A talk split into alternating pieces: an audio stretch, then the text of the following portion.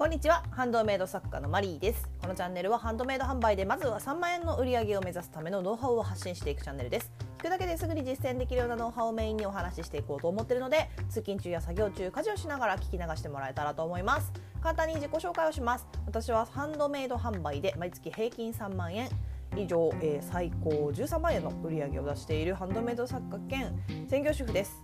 10年以上のマーケティングや営業の経験とこれまでのリサーチや販売経験で得た知識をもとにハンドメイド販売のノウハウをブログとツイッターで発信していて個人コンサルティングもしています。本日はよろしくお願いいたします。えー、今日はですね、えー、質問箱へいただいたご質問に回答したいと思います、えー、では質問を読めますね、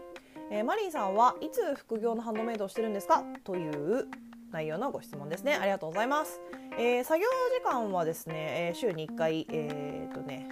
3時間から5時間ぐらいなんですけど子供がね、えー、と幼稚園に行ってる間にやってます、えー、帰ってくるまでには必ず終わらせてますね。あのお迎え行く時と同時に、えー、発送あのポスト投函しちゃうっていう。でもね帰ってきたらねもうずっとずっと邪魔されるので。しかもね私あのレジンとかも使ってるので、まあ、あんまりねこう手を出されたりするとよろしくないなということもあるので。で作業時間ねあの、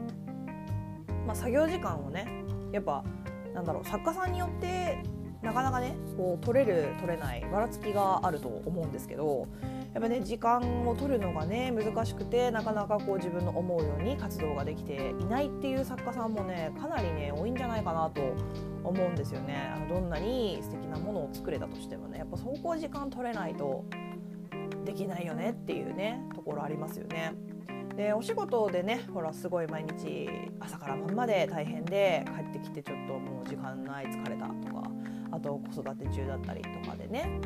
あのそういう時にねあのなんていうのかなやっぱ苦しいですよね。やりたいことやれないのとすごい苦しいと思うのでそういう時のね対処法としてねちょっとお話ししたいと思うんですけど。あのね時間をねあのどうやって作ればいいのか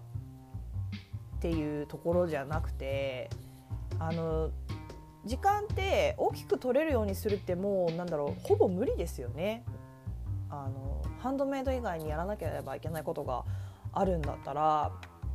無理ですよね。だってハンドメイド以外にやりたいやりたいことだってありますよね。やらなければいけないこともそうだけどやりたいことっていうのもあるはずなんですよ。あのなんていうのかなちょっとお散歩したいとか ちょっとこのドラマだけ見たいとかでやっぱそういう時間も大事だと思うので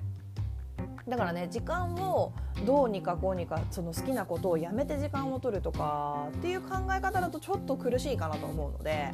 あの作品の方をねあのラインナップの方をこうどうこうするっていう方が楽かなと思うんですよ。であの一つね1時間作るのにかかる作品の超ミニミニバージョンを1つ10分ぐらいで作れるようにしてこれはまあ例えなのでかなり極端な例ではあるんですけどあので値段もね半額ぐらいにしてあの空張りをその分増やしてみたいな。で今ハンドメイド販売始めたばかりでやっぱりその作りたいのに時間がないとかうまく作業する時間が取れないっていうことであればその何ていうのかな自分の今のライフスタイルに合う作品を生み出すっていう方向性の方が、えー、考えやすいとか、まあ、楽ですかね自分としてもね。であの実際私はそういうバランスをとってるんですよ。あの週に1日3時間から5時間でこのぐらいの値段のものをこのぐらいの件数売ればいいやっていうね。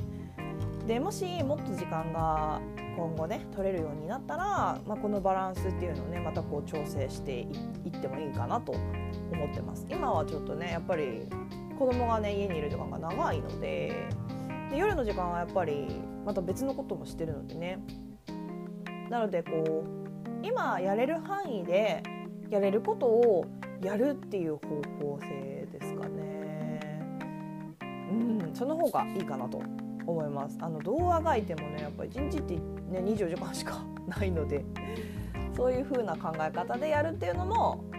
ありだと思いますよ。